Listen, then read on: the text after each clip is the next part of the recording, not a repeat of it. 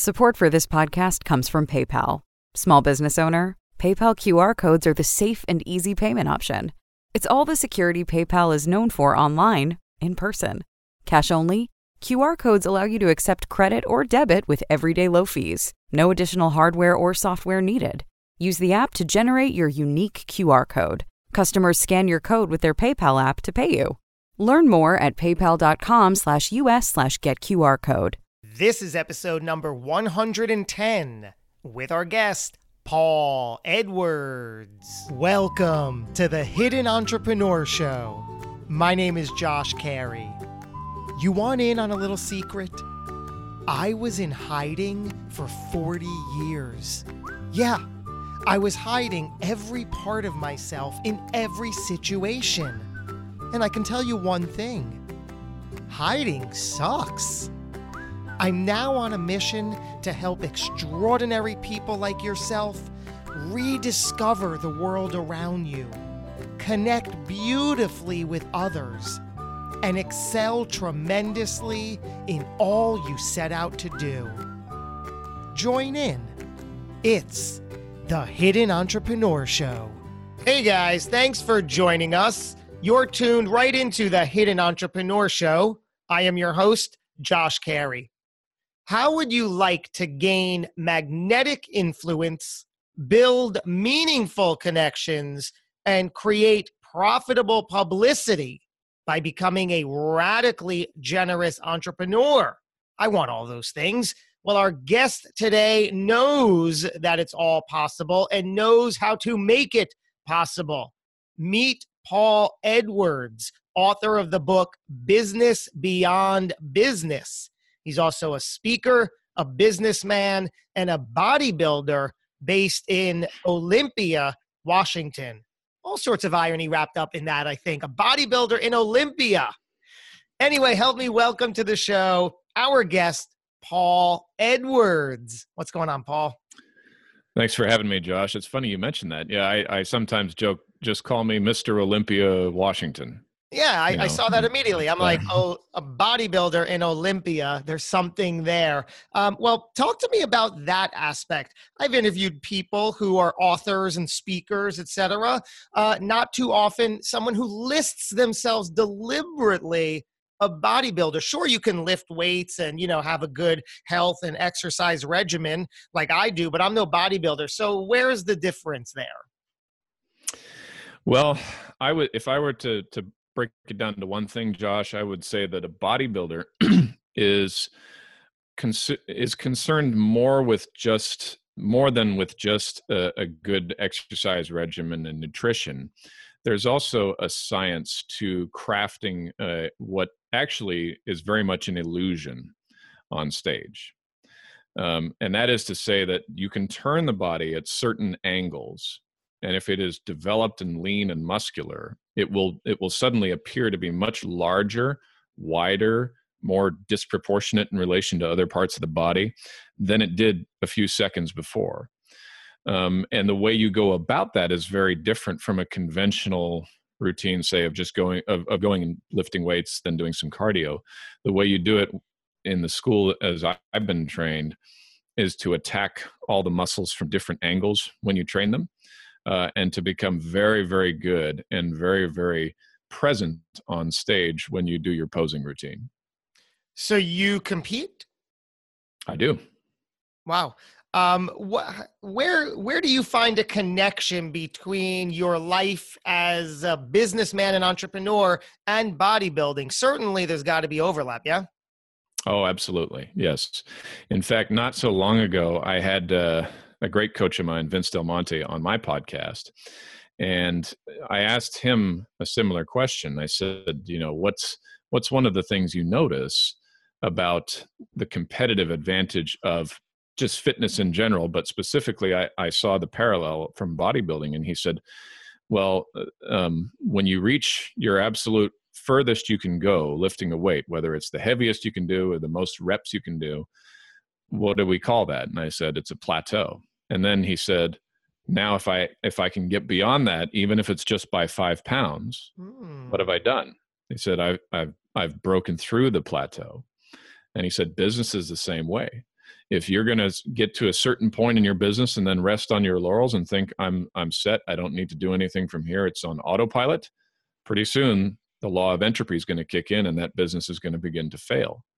If on the other hand if you reach that point and you say okay now it's time to try and go even if it's only one or two steps further uh, that's where the breakthrough is i i read um, a few months ago the david goggins book can't hurt me extraordinary mm-hmm. book and he talks about something very similar where so often whether it's physical or in business we are not using you know much of our complete capacity so much so that there's you could always go 30% more if you just you know apply yourself and push for it but we we mm-hmm. always we always sort of give into that first resistance correct yeah it's um the, the, the path of least resistance is the natural default me, uh, mechanism that under which most human beings operate.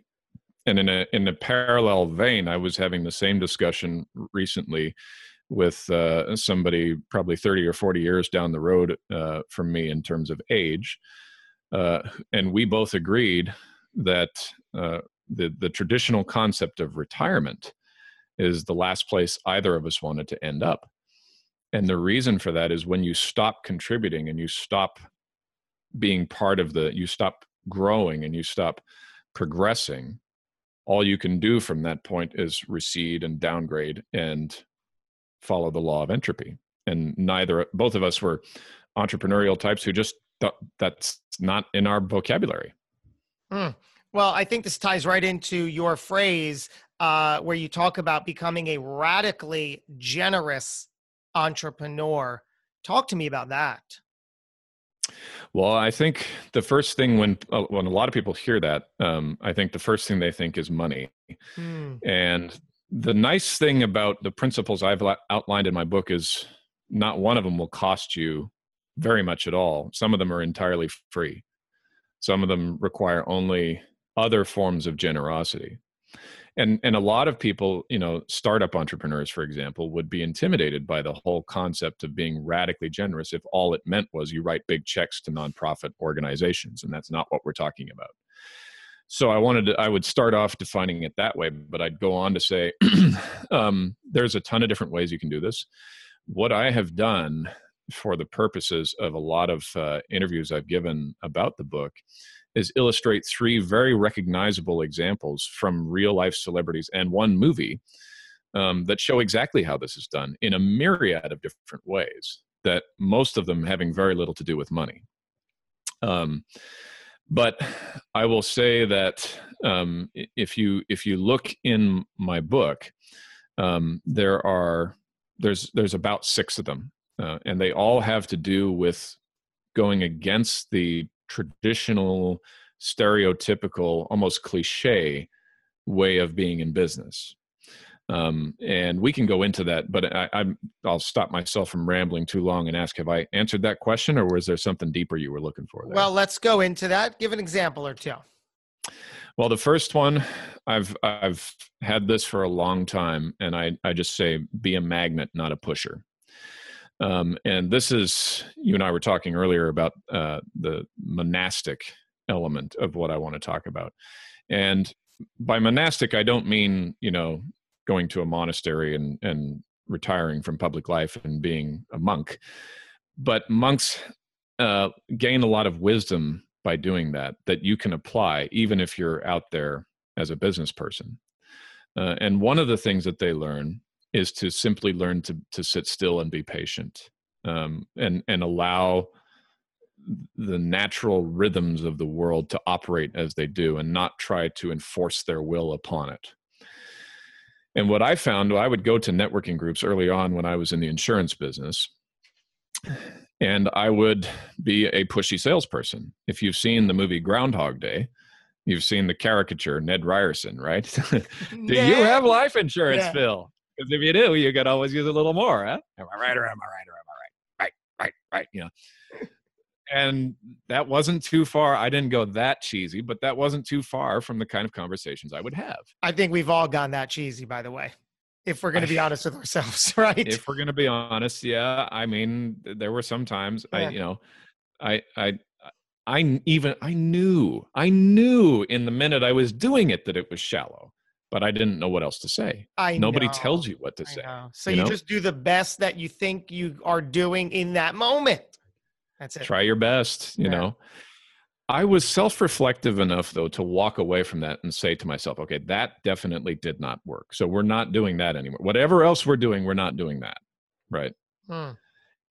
and that was the start of it because then i began to say okay well if i can't say that if i can't be pushy and say who handles your insurance you know uh, then what do i say to people and this took me back to my faith which is always uh, you know curious about the motives and the depths and complexities of the human character and what i began to see was in every group I was in, I, it was filled with people who were business people, entrepreneurs, or salespeople and marketers.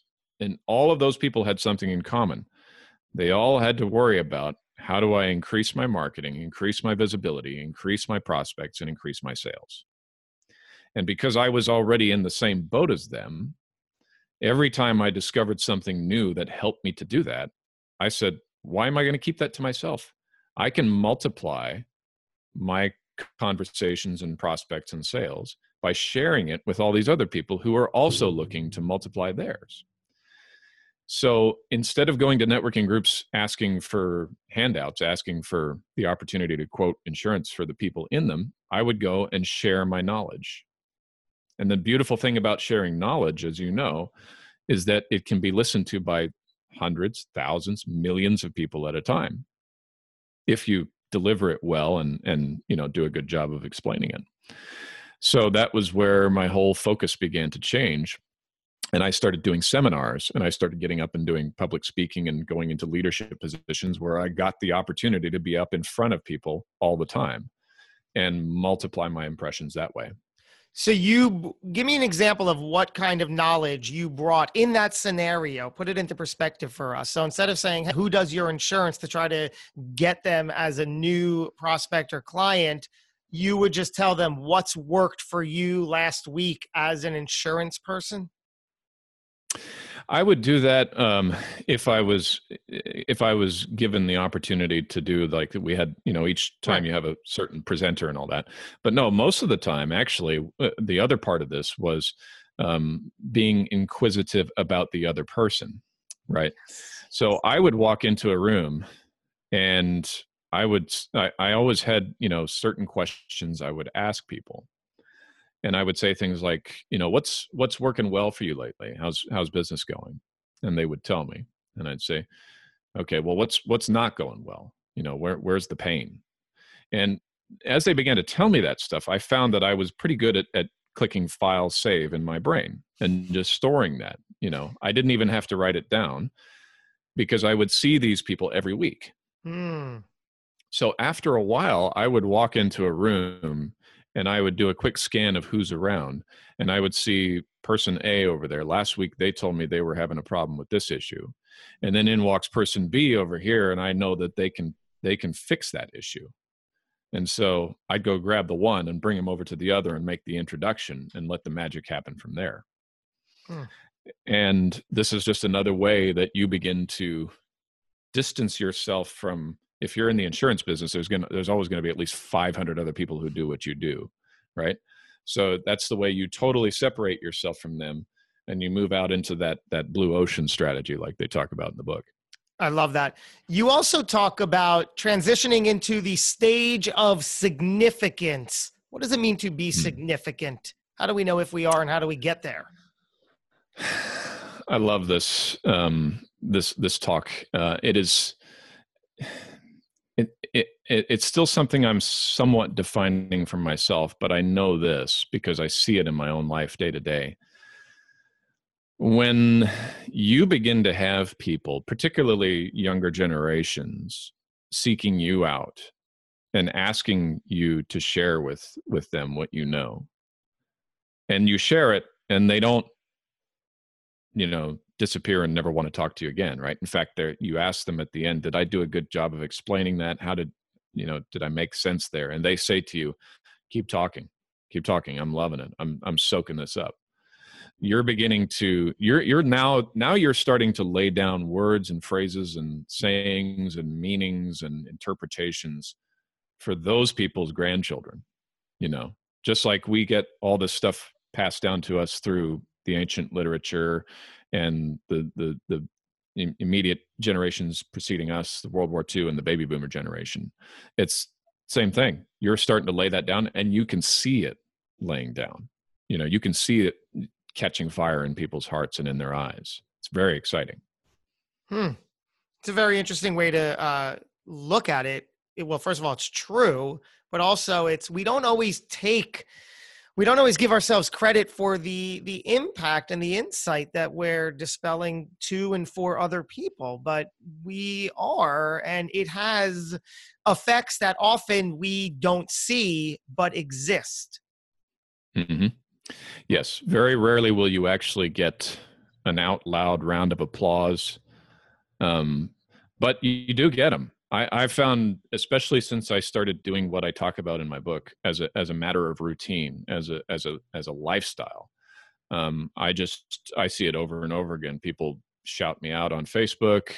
Um, they tell other people, you know, the, my, one of my expressions was, "This is how you recruit your own unpaid sales force." because I would be sitting there in my office working on something, you know, working on raising funds for a nonprofit board I was on, and my phone would ring.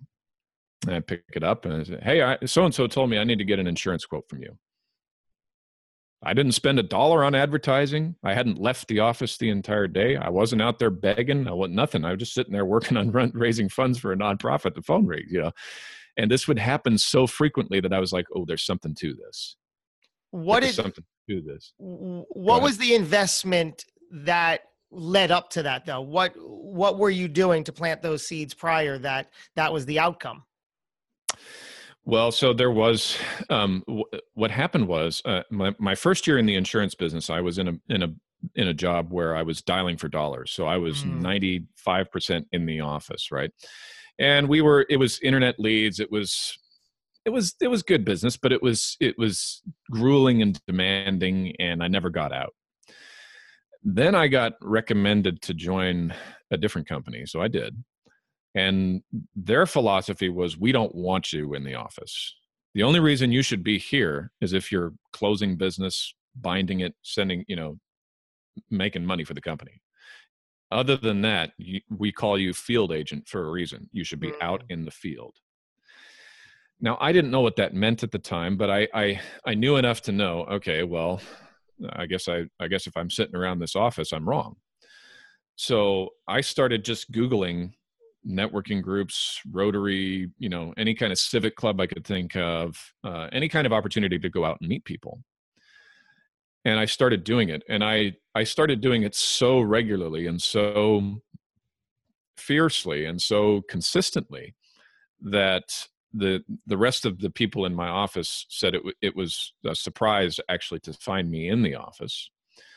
Um, I was far and away the eighty percent out of the office guy. You know, I, they we had the joke the set the front desk lady. I'd walk by and I'd just call out meeting, and she knew that I was I was going out and I wouldn't be back for a while.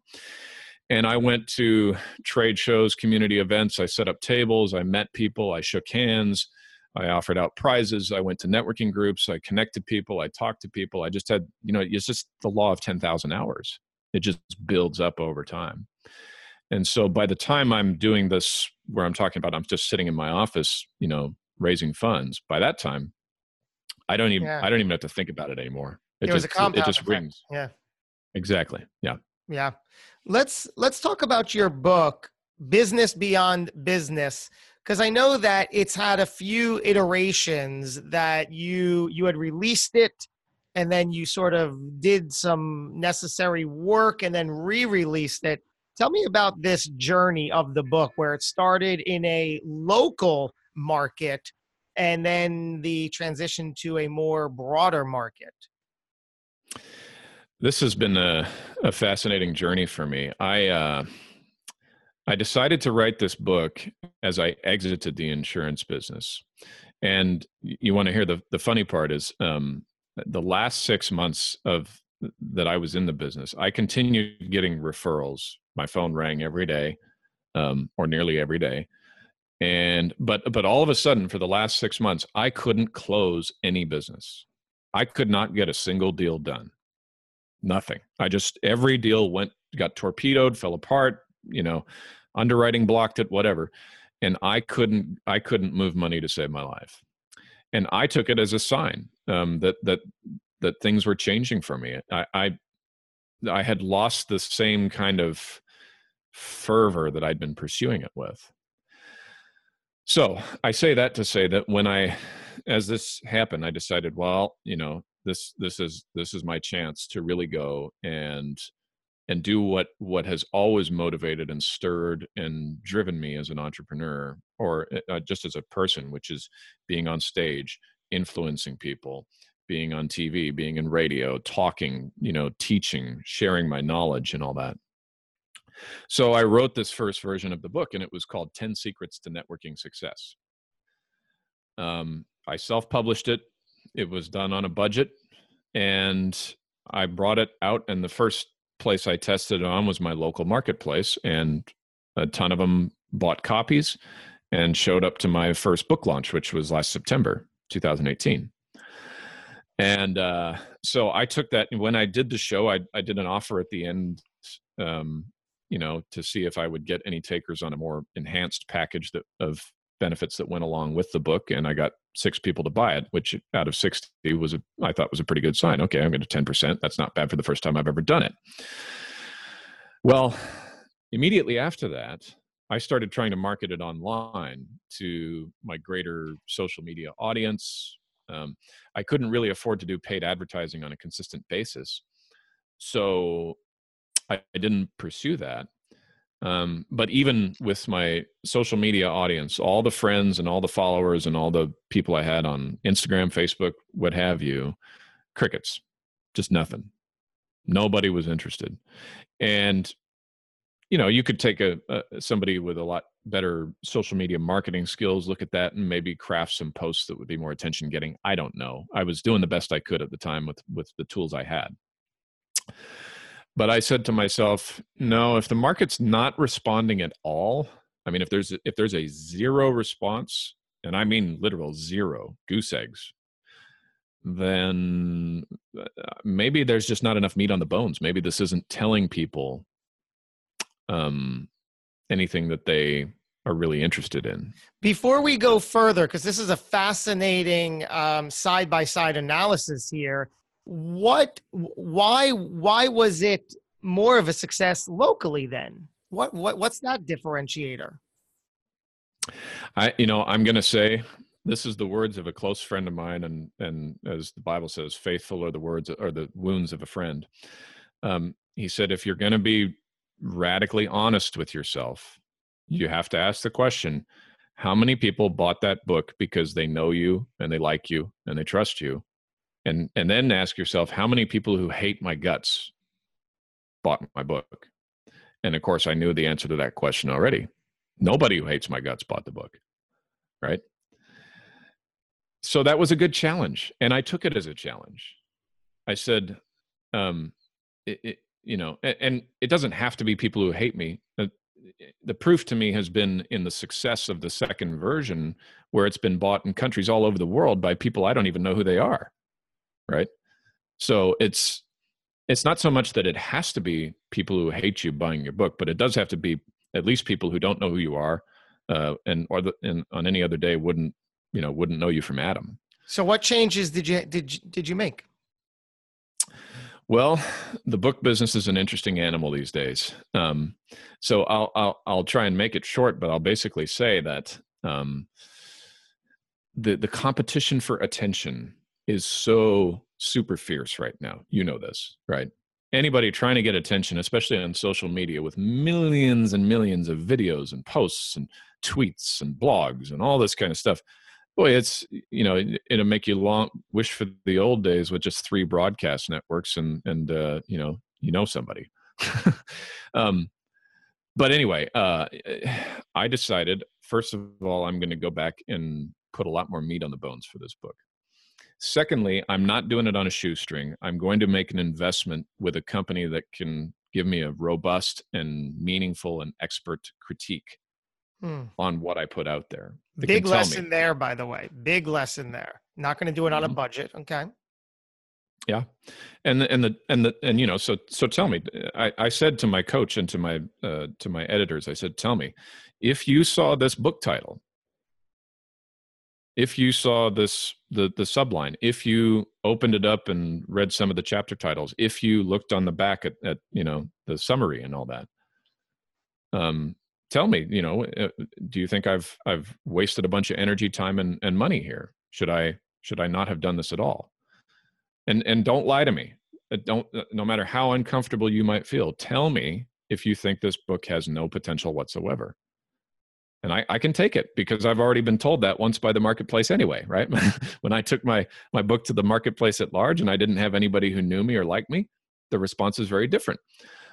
So, and they said to me, "No, no, this this has potential. This has potential." They said, "Be advised, you are not going to be attracting the entire world to you." And I said, "I don't want that anyway. I'm I'm one man, right?" That's why I've written to the radically generous entrepreneur because those people are in the minority. In fact, they may be a minority of a minority. Um, and and and I don't really need that many of them to have a successful business. Uh, but what I do need is a compelling enough offer in my book that would cause somebody to say, eh, "I'll take a look at that. Let me read some more about that," and then to to read what's written in the pages and say, "That's me." And from the way I write it and the and the the the offer that comes behind it to say, I need to be a part of this, or I should look into at least I should look into being a part of this. Hmm. Um, so anyway, did, yeah. have I answered that question there? I, Absolutely. I ramble a little bit sometimes. no, all good. Uh, I want to go back to learn more about you as the person. Take us back, if you will, to the very beginning paint this picture for us. What was life like growing up for Paul Edwards as a young child? Well, geez, I, have got volumes. Um, I was born in uh, in Edmonton, Alberta, Canada. Um, so I'm an immigrant to the United States. Uh, we came. It's funny. Funny. I was born in 1980, which is the year Wayne Gretzky started his career in Edmonton. And in 1988, the year he left. He left in August of 88 to come to Los Angeles, and we left Edmonton to move to Los Angeles in December of 1988. Just pure parallel timing. We weren't part of his entourage or anything like that. Um, but my dad got an H 1 visa, and we came in and uh, established ourselves in, in Southern California. And uh, all throughout this time of growing up in a combination of Alberta and then California, I was taken with um, music, performance, stand up comedy routines, acting, TV, movies, story, right? And so the very first time I ever did something was I was probably about eight or nine years old. My father had noticed how I would sit and listen to the back in the days of long playing records uh, they had a couple of Bill Cosby's stand up albums. And they also had some by the Irish comedian Hal Roach. And my father had noticed how I could not only recite all the jokes word for word, but I could even do them with the Irish accent. So he told me to get up and entertain an entire room full of of our friends, other families, including some of my best friends who were sitting cross-legged on the floor in front of me with this entire Irish comedy routine and I had the whole room roaring with laughter for a couple hours.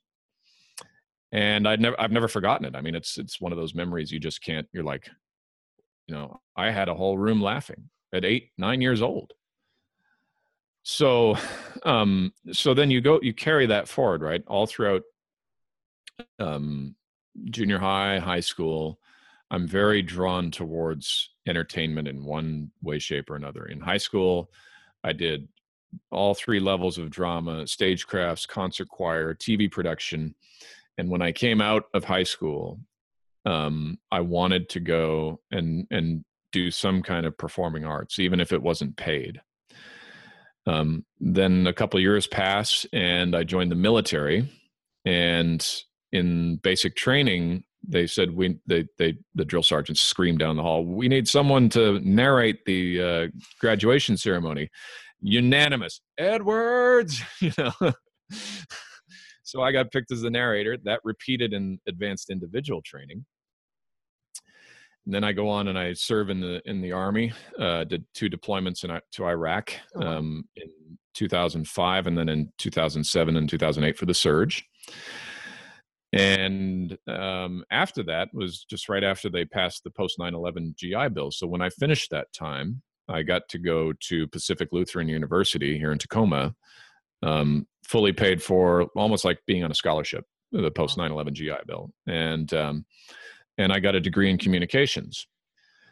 And so um, and of course throughout all this time I've, lest i forget that you know 2005 in germany got married to my wife.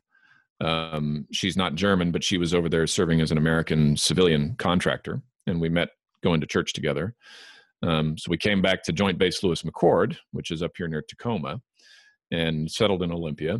And then, um, as I graduated, when I entered college, my oldest son was born, and as I left college, my youngest son was born. And that was where I was hoping to go into radio. Everybody's telling me what a oh you have this tremendous radio voice, you know. So I tried, and it didn't work out. Um, it, it turns out you need more than a good voice. You're saying. It, it, turns out you need more than a good voice. That is exactly. Uh, you need you need a, a pretty good business acumen, and you need to be able to yeah. take your lumps that I felt I couldn't take at the time. Hmm.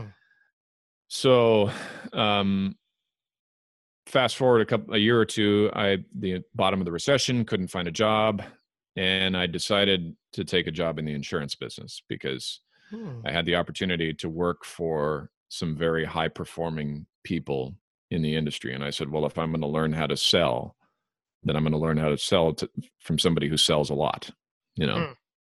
I want to go back so that, for a minute uh, to the uh, before we get too far from your um, your comedy days because I was at 14 in eighth grade. I was bit by the acting bug because I was cast in a school play as the comic relief that got all the laughs and that mm-hmm. really fed a need that i felt was lacking in my life i felt like wow people are finally paying attention to me and uh, that that fueled almost like a drug did you find a, a similar thing happening oh absolutely yeah yeah and what, um what were you inter- being intermediate fed?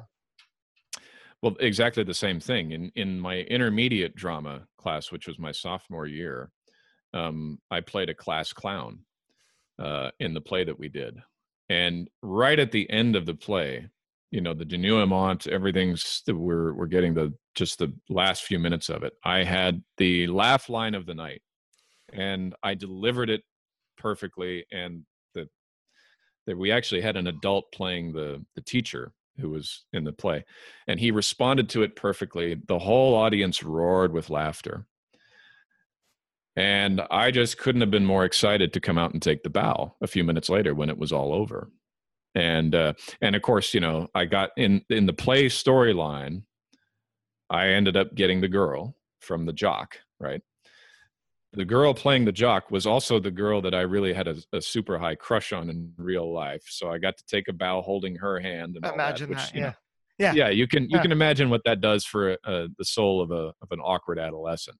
Right so yeah absolutely i mean and and i've had other you know there's there's other stories like that but that that's what that brought to mind wow my uh the the brand the hidden entrepreneur founded on the premise that i spent a lifetime hiding behind fear using that as an excuse can you share a time where you were hiding behind fear but you couldn't let it stop you That's pretty much my journey up until age 37, um, in one way, shape, or another.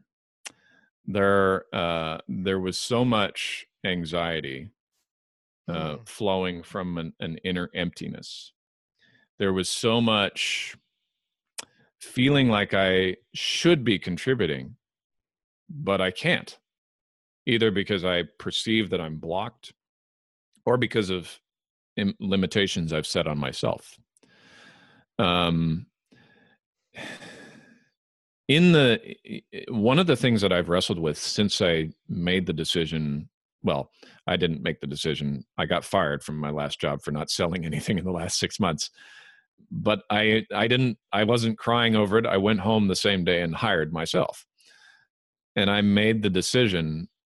I'm going to pursue this until I literally have to do something that is just totally outrageously dumb, stupid, and inappropriate, um, unbecoming an adult, basically, uh, in order to keep it going. In other words, I'm gonna I'm gonna explore this as far as God will allow me to, you know, and I'm not gonna give up just because of fear. I'm not gonna give up just because I'm not earning a living right away and and everything's fine right i'm to i'm to trust god to pay my bills and i'm going to i'm going to pursue this. I'm going to i'm going to see is there really something to this or is there not? Right? Do i really have is there really value from all of this experience and all of these things i've been through and all the places i've traveled and the cultures i've learned about and the cultures that influenced me? It, does the marketplace really want to hear about this or do they not? You know? And so i have wrestled and we're talking you know some people tend to think that this is i'm talking about hindsight from you know two years in the past i'm talking about this week in case anybody's wondering right i'm talking about i get an, an assault on my identity this week um, from a just from a, a, a totally harmless benevolent conversation that didn't go the way I thought it would go. And I'm left wondering what how am I to interpret this? Um, and and the journey, all of these little lessons I've learned along the journey keep reinforcing that no matter how how how uh, how much I might feel like an imposter in the moment, how much I might feel like I should just hide and turn away and go get some, you know, Joe job or something like that. Um, that I have to keep pushing forward. I have to keep letting out that part of me that's real. I have to keep sharing the good, the bad, and the ugly, uh, or else I'm no good, or else I truly am no good to my fellow human beings. You believe everything happens for a reason? Yes. Yes. You've seen that in your life. Yes. Uh, what I I was just listening to a podcast this morning. You can have uh, interpretation or you can have God, but you can't necessarily have both. And and all that means is right in in the moment that I'm struggling and feeling like I should turn away and and hide is the time that I need to say, okay, and then I choose God in this moment, and I don't I don't need to have the answers because the reason there was a quote from Blaise Pascal. He said, "Mankind is is is is only part of the equation. Uh, one man is only part of the equation. Therefore, how can he understand the whole? You know? And so, same principle, right? I this this situation, this assault on my identity, this this this fear that I'm feeling, I'm only part of the puzzle. There's no way I can look at the entire tapestry of of all of the events and all of the various connections I have with people and understand the value of what I am giving to them or even understand the destructiveness that I would that I would put in its place if I chose to start hiding again. What are we here to do? Well, you're asking a a, a, a very devout believer in the Word of God about this. So my belief, primarily, before anything else, the purpose of any man or woman that has ever walked this earth is to have union with God. Union. And by union, I mean total, honest, open, transparent, loving, gracious, and, and from our end, worshiping relationship to God. That is that is the before anything else that comes along before your calling before your ministry before your uh, your family before anything like that the number one thing that is always being assaulted when you're tempted to feel alone shame, guilt, sorrow, like you've got to hide. The, the what what what is not what is opposed there is union with God. What the enemy doesn't want is union with God. Um, now, some people listening may find that a little bit bizarre, strange. That sounds kind of religious. It is, I, but it's who I am. So I, you, know, you are religious. I get it. But couldn't yeah. we also navigate that word to satisfy our own personal beliefs and still come up with the same outcome? I find very often that the principle holds true whether you believe it or not. I find very often, this is why I don't limit uh, who comes into my coaching and mastermind programs to only Bible believing Christians. Because I've met many people who are not Bible believing Christians who still apply the principles and it works. That's what I'm saying. And that, yeah, so yes, we're yeah. we're we're agreed in that sense. Yes, yeah. absolutely. I believe I believe you can follow the principles that are laid down in the scriptures without really knowing that you're following the principles in the scriptures and have a great result because I've done it myself. Long before I was a believer, I followed scriptural principles and they worked. Hmm. I will leave you with this final question. Paul Edwards, how would you like to be remembered? Oh, that's a good one. That is a good one. How would I like to be remembered? Well, I'll, I'll answer it this way. Um,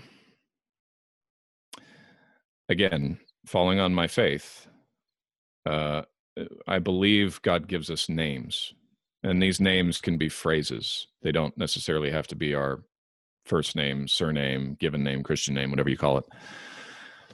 Uh, and the one that is the most precious to me is this name, a father after God's own heart. And so uh, when I first heard this, I thought, he was mainly talking about my relationship to my sons, and that's included in it. But I've also seen it begin to involve a lot of younger people in the church that I go to. So I go and uh, I befriend some of these young adults aged 18 to 29 and they are looking at me as a an older source of wisdom and kindness um, and i see it in my business too i see people love to help love to bring a problem to me and have me talk them through it and ask them questions that they haven't thought of. And because of the whole monastic influence like i told you about i'm able to sit there and listen and not say anything or say very little and and very often help people work their way out of a problem or at least get the kind of clarity they need to begin working their way out of a problem and so, very good question, Josh. I think I would like to be remembered that way as somebody who had the heart of God the Father in how he dealt with everybody who was in his life. Magnificent answer. I appreciate that. I appreciate you and I appreciate everybody tuning in. Thank you, Paul, for opening up and coming on the show today. Really cool to have this dialogue with you. Josh, it's my pleasure. Thank you. And we'll look forward to having you on Influencer Networking Secrets. I am looking forward to that as well. Thank you again for everybody tuning in, whether it's to the live broadcast here or to the podcast in its native form on Apple Podcasts, Google Podcasts, or Spotify, wherever you choose to download and listen to the show. Thank you. Leave a review. I love reading all your comments and what you have to say. We're going to say a few things again on an upcoming episode. We will see you then. Thanks for tuning in and spending your time. Go get them. Thanks for listening to the Hidden Entrepreneur Show. Make sure to subscribe through iTunes or Google Play so you can get notified every time we publish a new episode. And we'd love to hear your thoughts with an honest review on iTunes. Finally, follow us on your favorite social media platforms to keep the conversation going with Josh Carey and today's guest. Until next time, this podcast is a part of the C Suite Radio Network. For more top business podcasts, visit c-suiteradio.com.